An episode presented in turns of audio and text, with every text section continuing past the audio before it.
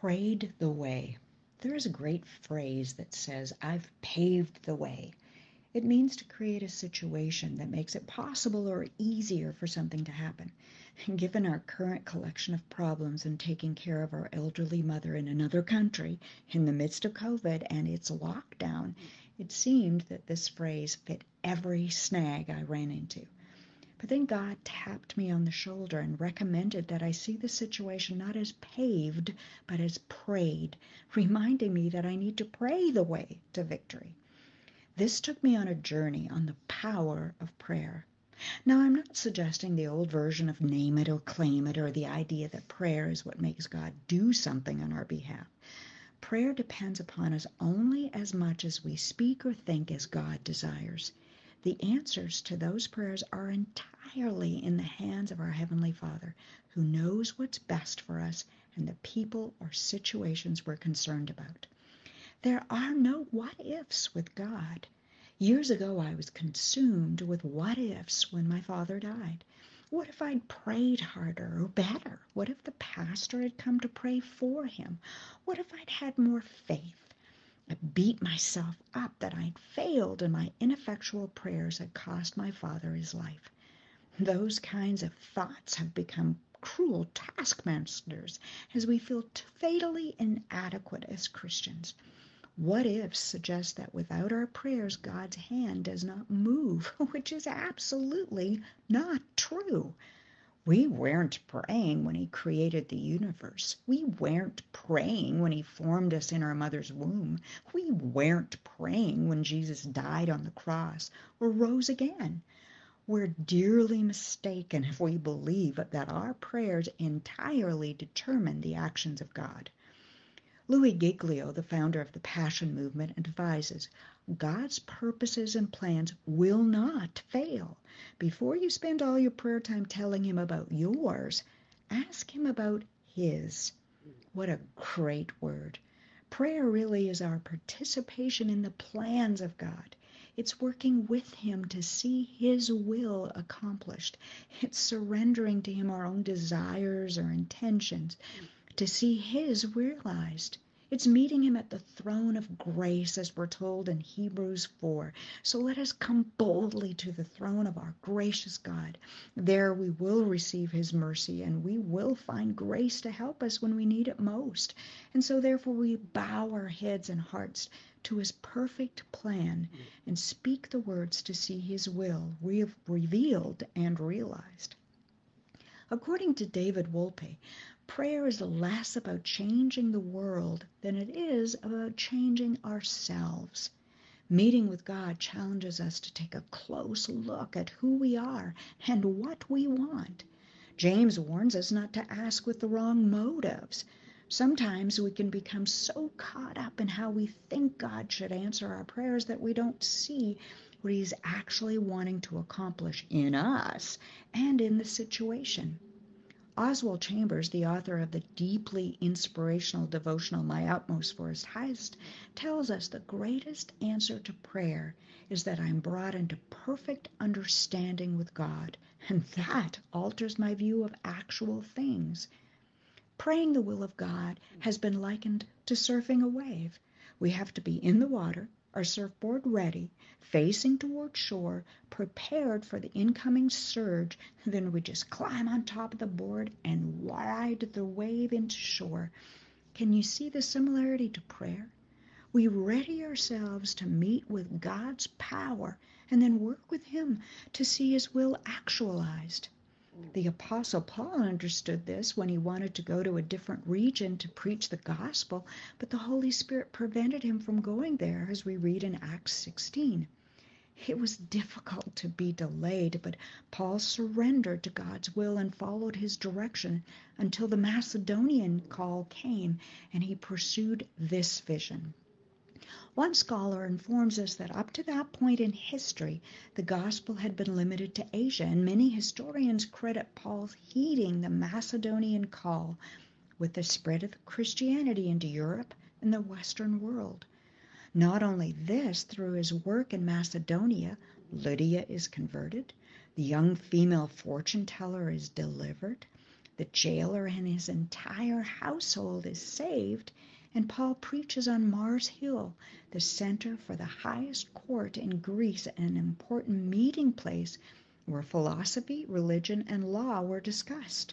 All this happened because Paul prayed for ministry, and God showed him where, when, and how.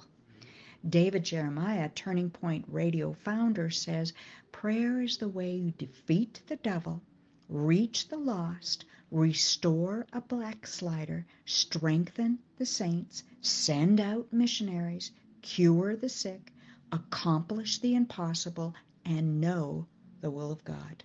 Hmm. but you may say, I'm not praying about preaching or missions. I'm praying about my life and the lives of my loved ones. I'm praying about specific needs that are far beyond my ability to answer or my knowledge to act. The fact that our prayers are centered on issues facing our lives should not daunt us or diminish our earnestness or engagement in prayer. Charles Spurgeon teaches the power of prayer can never be overrated. They who cannot serve God by preaching need not regret. If a person can but pray, he can do anything. He who knows how to overcome with God in prayer has heaven and earth at his disposal. And Corrie ten Boom adds that no concern is too small to be ignored by God, for the Lord longs to hear all of our concerns. Jesus, on so many occasions, encourages us to pray. In Matthew 7 7, he tells us, Ask, and it will be given to you. Seek, and you will find. Knock, and the door will be opened. In Matthew 11, he beseeches us, Come to me, all of you who are weary and carry heavy burdens, and I will give you rest. In Psalm 50 15, the Lord offers, Call upon me in the day of trouble, and I will deliver you. And in Jeremiah 29:12, God simply says, In those days when you pray, I will listen. He does not say, if you say the right words, if you face in a certain direction, or fold your hands reverently, or use candles or beads, or study a picture or statue. Prayer is not a recipe requiring certain ingredients in a specific order or amount. That does not mean it doesn't involve a willing, humble heart, a repentant, sincere attitude. It certainly does.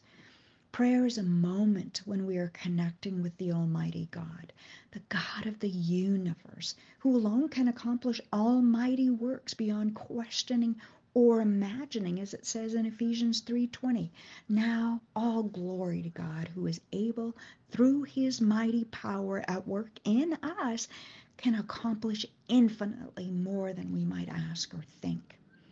And why does God listen? Oswald Chambers offers that our prayers are heard not because we are earnest, not because we suffer, but because Jesus suffered. Thus, there's no better prayer than the one Jesus taught us Our Father in heaven, hallowed be your name. Give us this day our daily bread, and forgive us our debts, as we have forgiven our debtors. And lead us not into temptation, but deliver us from evil. As we see, it begins with a prayer of acknowledgement of God as our Father, a relationship of intimacy and reverence, followed by a prayer of praise in which we worship His holy name. Then comes the prayer of request, asking for our daily needs to be met. This is followed by confession to forgive our sins, and then a prayer of reconciliation in which we forgive those who have hurt or harmed us. Finally, we see a prayer of spiritual warfare. Lead us not into temptation, but deliver us from evil, which Paul references in Ephesians 6, in which we learn how to effectively battle our enemy, the devil. It's no wonder we've been encouraged to memorize this prayer since early childhood. And if life is too much and we are at a loss for words, Paul advises that the Holy Spirit Himself will fill the gap. The Spirit Himself intercedes for us with groans that words cannot express, and He who searches our hearts knows the mind of the Spirit because the Spirit intercedes for the saints in accordance with God's will.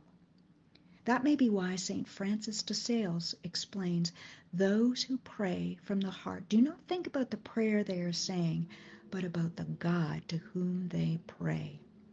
So as we lift our hearts and our hands in prayer, let us remember that God wants us to talk with Him, reach out to Him with praise and petition in order to receive revelation as Daniel did in Daniel 3, 7, and 10, or strategy like Jehoshaphat did in 2 Chronicles 20, or answers to family needs like Hannah did in 1 Samuel 1 and 2, or receive healing like King Hezekiah did in 2 Kings 20. No wonder we are told, delight yourself in the Lord, and he will give you the desires of your heart. Thus let us pursue God and listen. His words will soothe, inspire, direct, and enlighten us. And then we can await the wonders that His holy word will bring to our souls. God bless you, beloved. God bless you.